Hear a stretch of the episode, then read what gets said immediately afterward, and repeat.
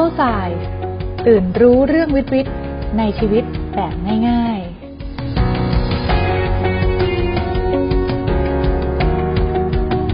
สวัสดีค่ะ ท่านผู้ฟังทุกท่าน ขอต้อนรับท่านเข้าสู่รายการ Simple Science รายการสาระน่ารู้ที่จะพาทุกท่านไปเปิดมุมมองใหม่ๆ เกี่ยวกับสารพัดเรื่องวิทยาศาสตร์น่ารู้ ที่สามารถเข้าใจได้ง่ายกันนะคะ เราอาจจะคุ้นเคยกับยีสต์ สิ่งมีชีวิตขนาดเล็ก ในกระบวนการทำขนมปังให้ฟูนุ่ม หมักเบียร์หรือบ่มไวน์ให้รสชาติดี เพิ่มสุนทรียภาพในการรับประทานอาหารไปอีกขั้น แต่รู้หรือไม่ว่า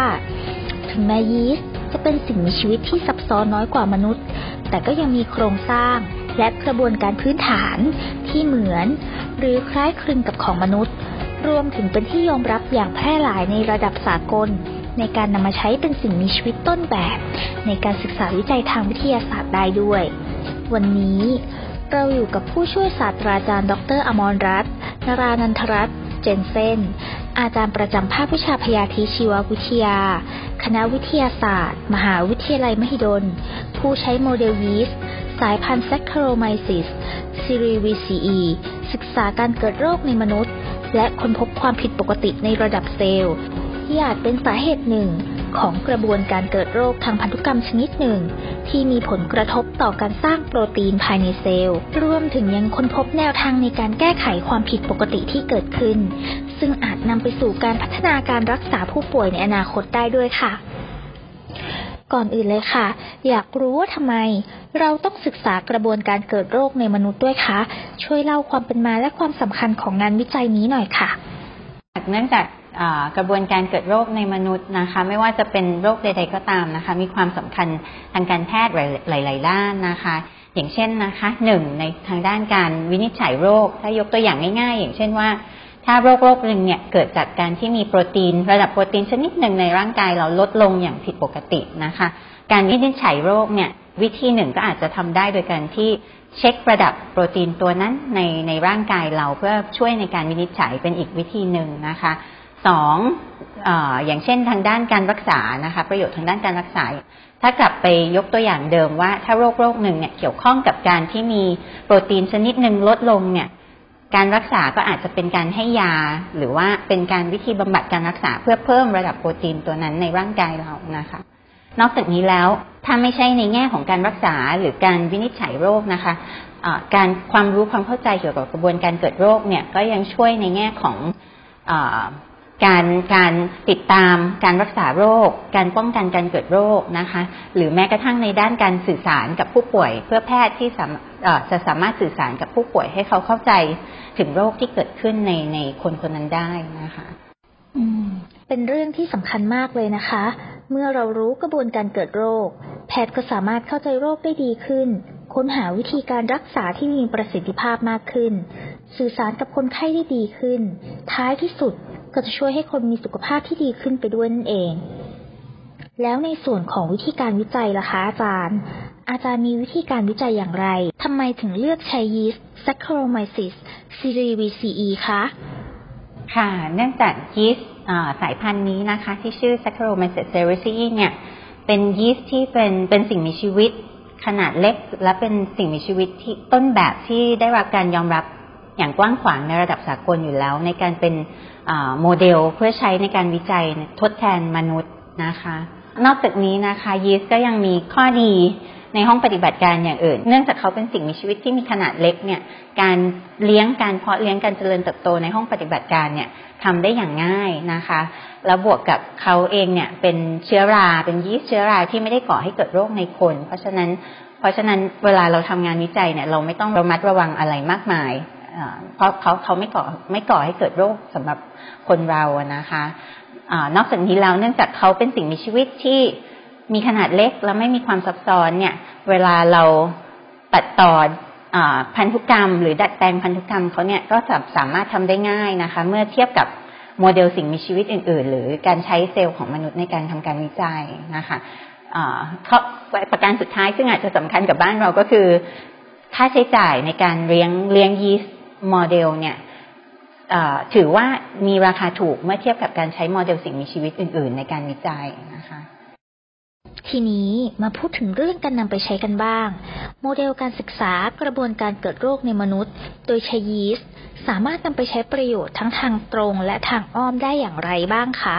ค่ะทางถ้าทางตรงก็คือที่เห็นได้ชัดก็คือองค์ความรู้นะคะ ที่ได้เราเราได้จากการวิจัยโดยการใช้ยีสต์เป็นโมเดลในการศึกษานะคะ ทางอ้อมก็คือการนำองค์ความรู้เนี่ยไปต่อยอดเพื่อ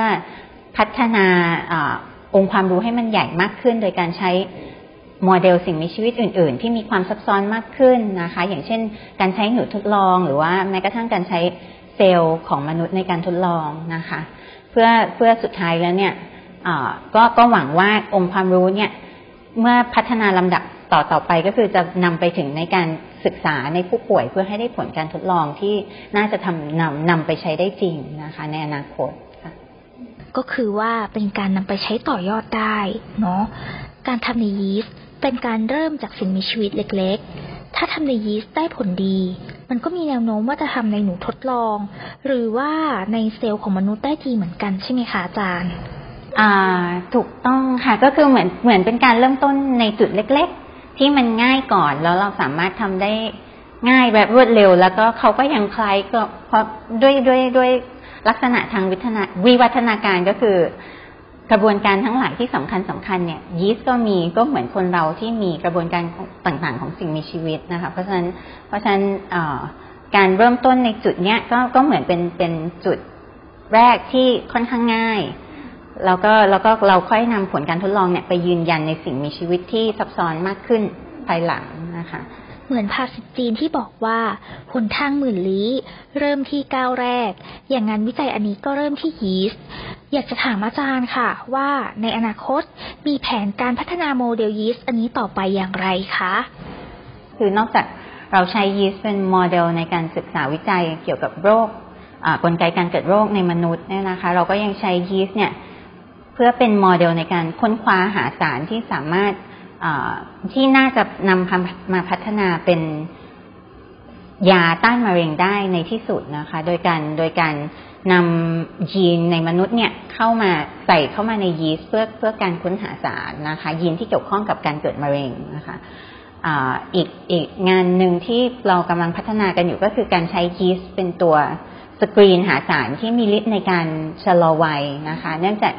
ยีสต์ยีสต์ก็เป็นโมเดลที่ดีแล้วก็เป็นที่ยอมรับในระดับสากลว่ากระบวนการชาราภาพของเขานะคะ หรือที่เรียกว่า aging process เนี่ยก็คือเหมือนกับในคนนะคะ แล้วก็สารที่ช่วยในการชะลอวัยเนี่ย ที่มีผลกับยีสต์ก็น่าจะมีผลในคนได้เหมือนกัน ว้าว อีกหน่อยแล้วอาจจะมีแบบ เทคโนโลยีการชะลอวัยจากยีสต์ก็ได้ใช่ไหมค่ะซึ่งซึ่งซึ่งมีมีแล้วค่ะจริง ๆ ก็มีแล้วค่ะมียาที่พัฒนาแล้วก็มีการมีการ ทดลองในในยีสต์แล้วก็นำจนนำไปถึงสิ่งมีชีวิตที่ซับซ้อนขึ้นอย่างเช่นชิมแปนซีอย่างเงี้ย ลิงชิมแปนซีก็พบว่าผลการทดลองก็เป็นไปในทางเดียวกันนะคะ อืมค่ะ เขาใช้ยีสต์ตัวเดียวกันกับอาจารย์ใช่ไหมคะ ใช่ค่ะ s a c c h a r o m y c e s cerevisiae ค่ะอ๋อใช้ตัวเดียวกันด้วย แต่สารที่มีคุณสมบัติในการชะลอวัยที่เจอเนี่ยอาจจะไม่ใช่ตัวเดียวกันอะไรอย่างนั้นใช่ไหมคะ ใช่ค่ะ ใช่ค่ะยีสต์ก็เหมือนคนเราอะนะคะ เขามีอายุไขของเขานะคะ เพราะฉะนั้นเราเนี่ยสามารถใช้เขาเป็นโมเดลแทนคนเราในการศึกษาเพื่อหาสารเนี่ยที่มีคุณสมบัติในการที่จะช่วยให้อายุไขเขายืนยาวยืนนานขึ้นได้นะคะ ซึ่งก็เป็นสารชะลอวัยที่เราพูดถึงกันถูกไหมคะ สารที่มีคุณสมบัติในการชะลอวัยเนาะ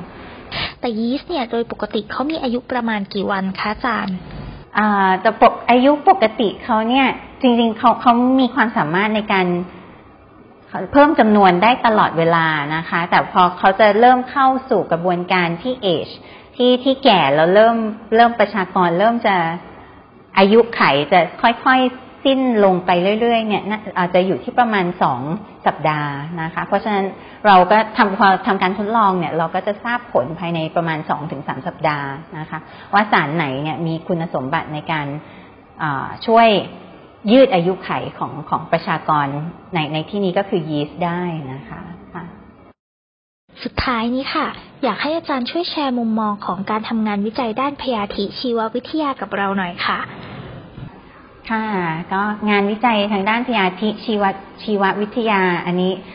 คนส่วนใหญ่น่าจะไม่ค่อยเข้าใจว่าว่าเป็นงานวิจัยทางด้านไหนนะคะ ก็เหมือนกับที่เราคุยกันตั้งแต่แรกละงาน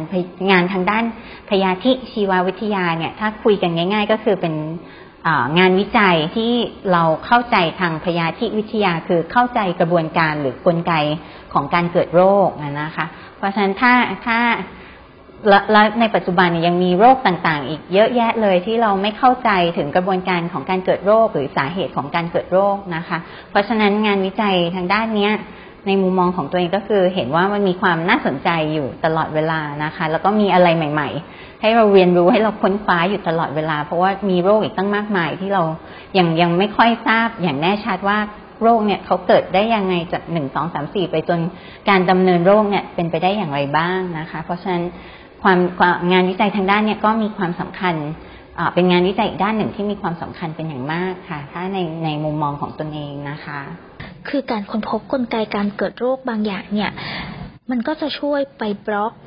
ความรุนแรงของโรคได้เนาะอย่างเช่น สมมติว่า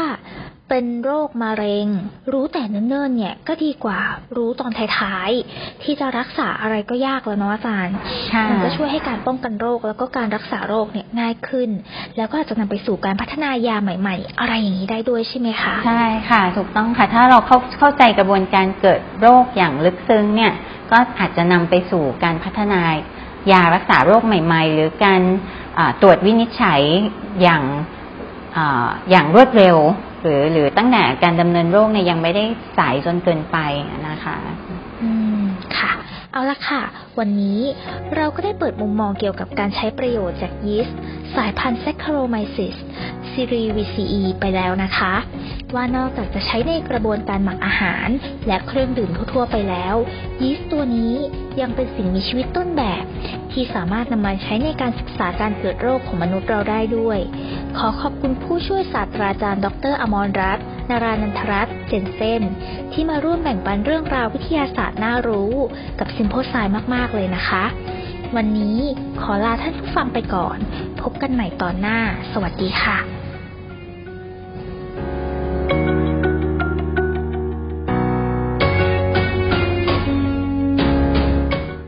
ท่านผู้ฟังคะ ท่านยังสามารถหาข้อมูลเพิ่มเติม ได้จากสื่อต่างๆของ Simple s i